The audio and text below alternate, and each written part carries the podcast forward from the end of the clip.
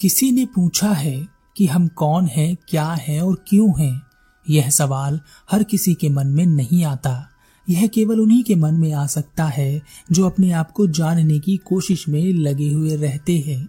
यह सवाल मन में आना अच्छा है क्योंकि यही सवाल आपको बहुत कुछ जानने में मदद करता है। चलिए थोड़ी कोशिश करते हैं अपने आप को जानने की कोशिश करते हैं। जब आप पहली नज़र में किसी को जानते हैं, पहचानते हैं तो यह आप कैसे करते हैं? ज़ाहिर सी बात है, आप किसी को उसके शरीर से पहचानते हैं। कोई आपको भी आपके शरीर के माध्यम से ही पहचानता है। आप लड़के हैं या लड़की, या आपका नाम रमेश, महेश, दिनेश, गीता, सीता, जो कुछ भी है, यही आपकी मुख्य पहचान है, और मुख्य तौर से यही आप हैं। आप एक शरीर हैं। इस पर शक करने का आपको कोई आधार नहीं मिलेगा, क्योंकि आप अपने आप को छूकर भी देख सकते हैं कि आप एक शरीर हैं। तो आप कौन हैं?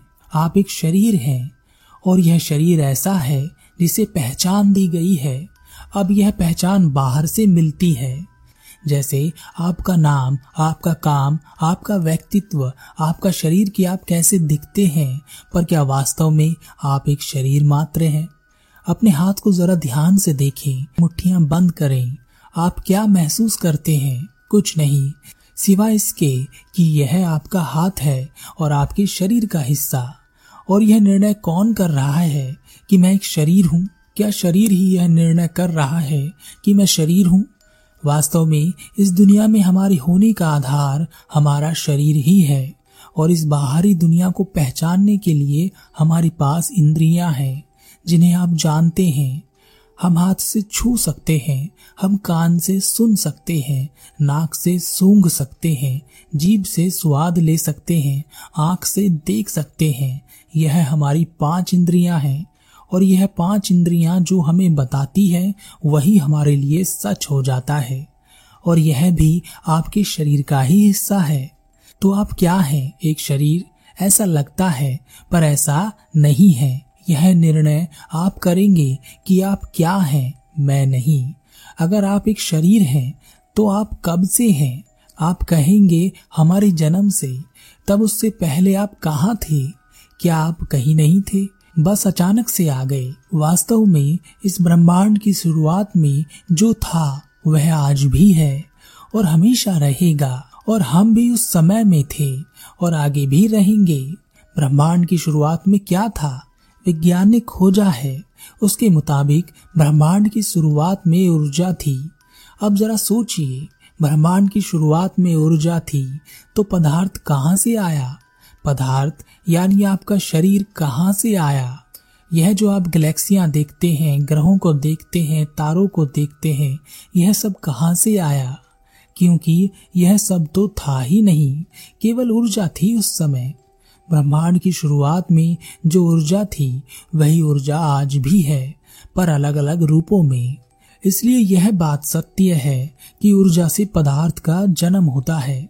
अगर आपके शरीर के किसी हिस्से को जूम कर कर देखा जाए, जितना कि एक परमाणु को देखा जाता है, तब अंत में आपके शरीर में जो भी चीज़ दिखाई देगी, वह ऊर्जा ही होती है, वह पदार्थ नहीं होता। तो जिस शरीर को आप देख रहे हैं वह ऊर्जा का एक संगठित रूप है। यानी ऐसी ऊर्जा जो एक आकार में ढल गई है और जिसके कारण पदार्थ का निर्माण हो रहा है। यानी आपके शरीर का निर्माण हो रहा है। तो आप केवल एक शरीर नहीं है, एक ऊर्जा है और एक ऐसी ऊर्जा जो आकार में ढल चुकी है। पर यह ऊर्जा हमेशा अपना रूप बदलती रहती है।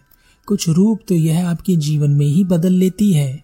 जैसे कभी आप नवजात थे कभी आप बच्चे थे, कभी युवा तो कभी बुढ़ापे की ओर निकले। पर याद रखना, यह सब अलग अलग हैं। इनकी यादें तो एक हैं, पर शरीर बदल चुका है। यह बूढ़ा वह बच्चा नहीं रहा। और इसका एकमात्र कारण है हमारी ऊर्जा का रूप बदल लेना। जब भी हम लोग बदलते हैं, तब हम कुछ अलग हो जाते हैं। जैसे कागज़ को जलाया गया। जलाने से पहले किसी से भी पूछो, हर कोई यही कहेगा कि यह कागज़ है। फिर उसे जला दिया गया। तब किसी से पूछोगे तो हर कोई कहेगा कि यह राख है, फिर राख उड़ गई। तब किसी से पूछोगे तो वह कहेगा कि यह धूल है। पर वह कागज़ कहाँ से आया था? क्या वह किसी पेड़ से बना था? और वह पेड़ कहाँ से आया था? क्या वह किसी बीज से निकला था? और वह बीज कहाँ से आया होगा? ज़रूर किसी पेड़ से ही। इसी तरह ऊर्जा रूप बदलती रहती है। और नए पदार्थ का निर्माण करती रहती है।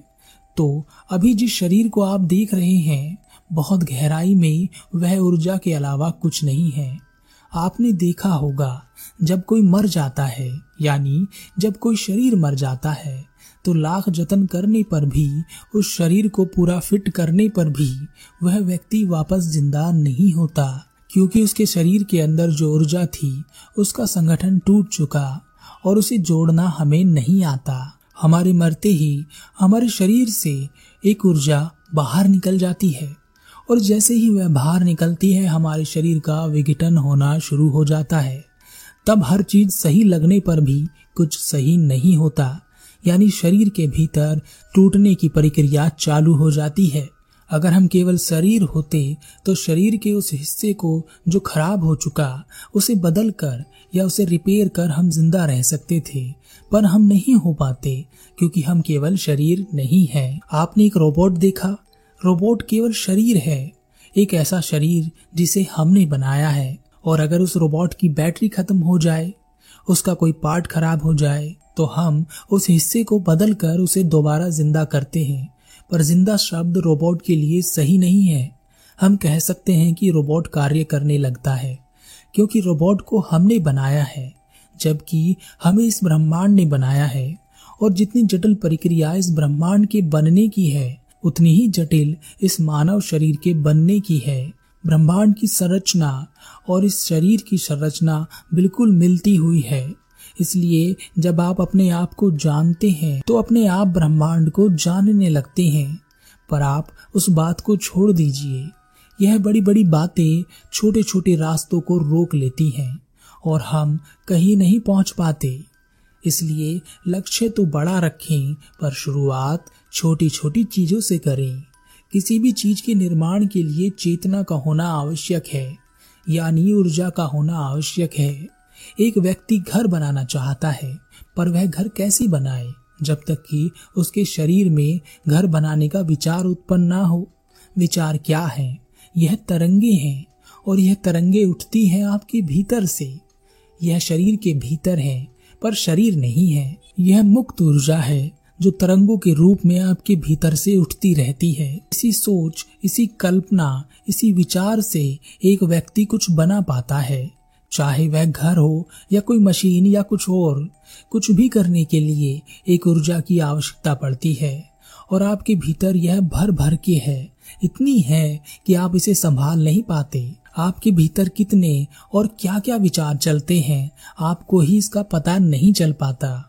पर इन्हीं विचारों के कारण आपका भविष्य तय हो जाता है। इन विचारों का जो सोर्स है, वह हमारा मन है। जिस प्रकार आप शरीर को स्पष्ट रूप से महसूस करते हैं, उसी प्रकार आप अपने मन को भी स्पष्ट रूप से महसूस करते हैं।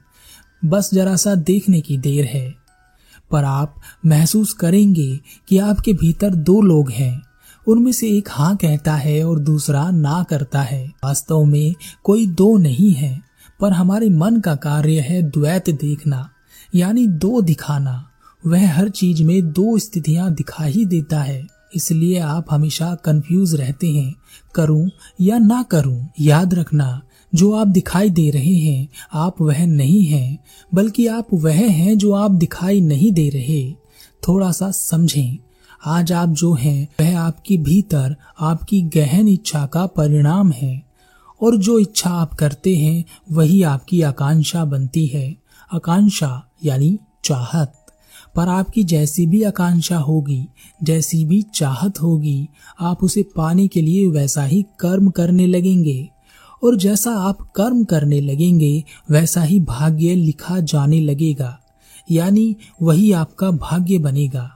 लिखे जाने से मतलब यह मत लगा लेना कि यह कोई लिख रहा है। आप ही लिख रहे हैं, आप ही लिखने वाले हैं। इसलिए याद रखना कि आप केवल शरीर नहीं हैं यह तो आप भी महसूस कर चुके होंगे।